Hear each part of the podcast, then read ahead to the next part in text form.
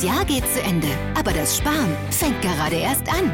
Sichere dir jetzt noch schnell deine Dezember-Vorteile und hol dir die MyKick-Vorteilskarte online oder in deiner Kick-Filiale. Exklusive Angebote und großartige Aktionen erwarten dich. MyKick, mehr für mich. Caffè 2.0 Internet dalla parte di chi lavora con Valentino Spataro.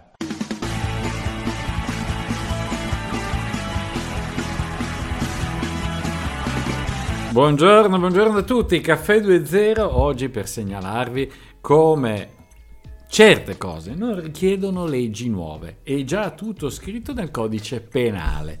Di cosa vi sto parlando? Vi sto parlando di un articolo che ho letto qualche giorno fa riguardante i treni polacchi.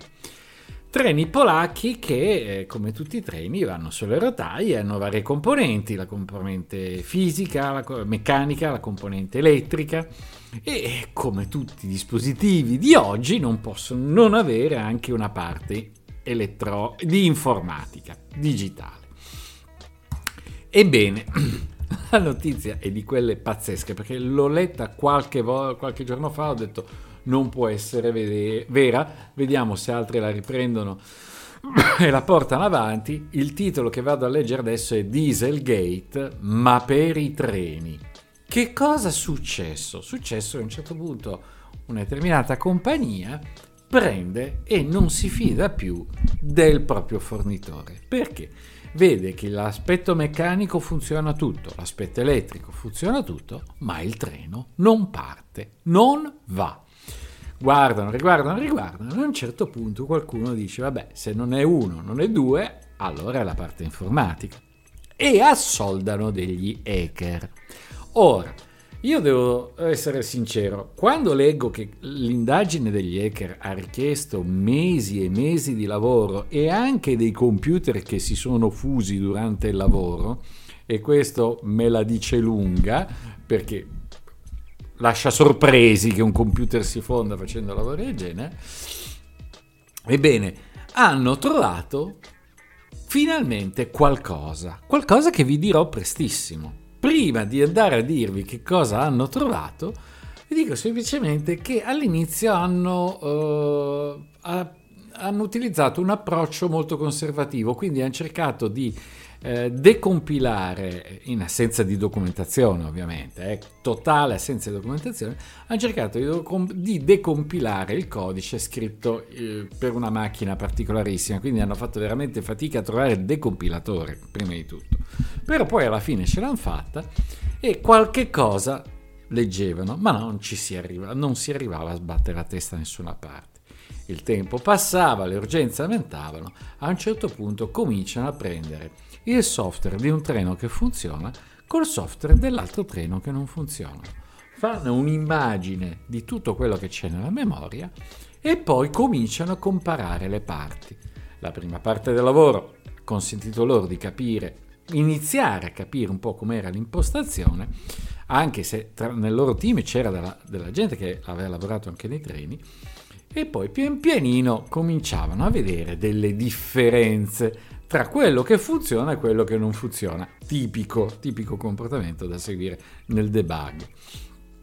Ebbene, sono andati avanti, sono andati avanti e a un certo punto trovano delle istruzioni in mezzo a delle peripezie che vi raccomando di andare a leggere. Il, il contenuto lo trovate sotto Dieselgate, eh, esatto, Dieselgate su Caffè 2.0. Ehm, non, non, metto nessun altro tag perché sarebbe indecente. Comunque, eh, l'ho trovata sotto la voce Dieselgate in linkografia su Caffè 2.0.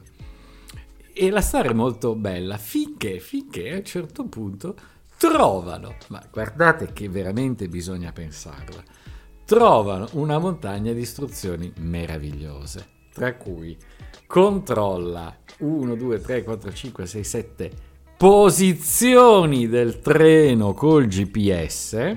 Quindi si vede nelle istruzioni proprio latitudine e longitudine, cerca se la latitudine è tra E e, e la longitudine tra E, in modo tale da, da, da capire, se è in questa situazione end end vis lock function test and 1, che probabilmente ai più dice poco, ma una cosa del genere significa inverto un flag. Inverto un flag lock function test. C'è l'ipotesi di bloccare tutto. Un test di bloccare il funzionamento, lock function. Ebbene, cosa succedeva? Quando in un determinato eh, il treno arrivava vicino a un punto di manutenzione, si bloccava. Si bloccava e veniva portato in manutenzione da quelle parti. È una cosa pazzesca, una cosa pazzesca, che era legato al, a chi fa la manutenzione, legato al produttore. Quindi tutto, tutto in casa se la gestivano. E chiaramente per la manutenzione c'erano i contratti ulteriori. Ma addirittura c'era un controllo della data. Quindi superato il 21 del mese 11 dell'anno 2021, un compressore non doveva più funzionare. Basta. E doveva riportare un, un problema di errore. A questo punto l'indagine che è andata più avanti perché eh, hanno scoperto queste cose, perché hanno cominciato a comparare tanti treni, tante metodologie diverse e ha cominciato a capire che cosa doveva essere controllato e cosa non doveva essere controllato. Mettendo insieme tutte queste informazioni, che cosa ti viene fuori? Eh, ti viene fuori che insomma il software era stato eh, progettato per causare dei malfunzionamenti in determinate condizioni di uso e di posizione e di data. Qualcosa che si è ormai visto a tutti i livelli. Eh, vorrei dire una cosa, mm, c'è sempre questa abitudine di dire ci vuole una legge nuova. Allora, chiunque eh, sviluppa delle, delle funzionalità e non le descrive, la cui funzione è ingannare il software, eh, è responsabile di un reato.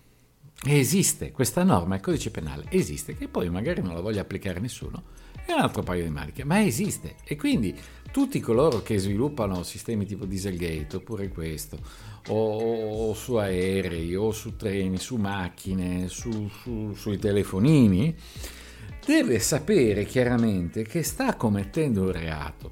Reato che eh, può trovare nella forma di associazione a delinquere considerando tutta la catena di comando alla quale viene imposta, imposto di, di sviluppare un codice di questo tipo e inserirlo all'interno del, de, dell'hardware, perché poi qui stiamo parlando di hardware. Quindi se una cosa del genere è folle a livello di servizi online o quant'altro, è ancora più folle e più pericolosa se inserita nell'internet delle cose. Quindi non andiamo a invocare soluzioni nuove, ma il punto è che questa indagine che ha richiesto l'intervento degli hacker è durata mesi e mesi per andare a capire il funzionamento di questo software. Ora, eh, il fatto che debba essere il, aperto il software è un'informazione utile, interessante, si può ritenere segreto industriale, anche giusto, però Ecco, eh, di fronte a un software chiuso dovrebbe esserci perlomeno un, un, una descrizione delle procedure di funzionamento, almeno in modo tale che si possa arrivare a un controllo. Voi direte, nei contratti di licenza americani, per esempio, c'è sempre il divieto di fare software eh, reverse engineering, cioè andare a decompilare e vedere cosa fa il software. Ma, eh, ma ai fini della normativa europea tutto questo assolutamente non esiste come diritto, anzi se tu non mi dai un manuale io ho tutto il diritto di vedere come funzionano dentro le cose per poterle riparare, per poterle sostituire. E quindi qui rientriamo anche nel diritto a riparare un oggetto. Non è perché c'è un software che allora non ho più diritto a ripararlo.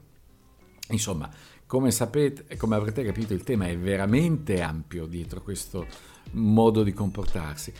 Ma quello che io mi aspetto è che sarà sempre più pesante, sempre più forte, eh, se non si applicano le regole già esistono. Di nuovo ci sarà qualcuno che dirà manca un, una regola per queste cose del genere, che cosa vogliamo fare? Pazienza. Beh, se anche non si conoscessero le norme del codice penale, sarebbe facile parlare di eh, concorrenza sleale nei confronti degli altri committenti, de, della concorrenza, di eh, mille altre ipotesi che sono previste nei codici, ma non si applicano. Eh, ma soprattutto devo dire, ma non si applicano in una forma combinata, perché non è solo un'indagine tecnica, non è solo un'indagine legale. Tutto questo deve avere dei risvolti sull'immagine, non per andare a, a fare come certe trasmissioni televisive vogliono trovare il colpevole a tutti i costi, ma per far sapere che quel tizio lavora in quel modo per non far sapere le gabole che installa lui sulle macchine.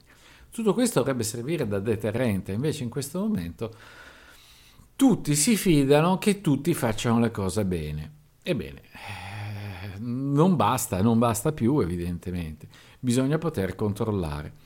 Il fatto che certi software poi non, non, debbano essere soggetti a dei controlli amministrativi, perché giustamente sarebbe impossibile aspettarsi una competenza, ma eh, da parte invece dovrebbero essere controllati da, da autorità eh, competenti in questo settore e probabilmente una delle ipotesi, una di quelle per esempio si sta seguendo adesso nell'intelligenza artificiale. Però rendiamoci conto che comunque c'è un approccio tale a questa materia da, da, da, da, non rendersi conto dei pericoli e dei danni che si creano, pur di guadagnare qualcosa in più nella manutenzione e nell'assistenza caffè20.it slash membri per avere questo e altri episodi in anticipo e senza pubblicità. 30 giorni gratis e poi da 4 euro al mese, se ritenete di sostenere il progetto. Alla prossima!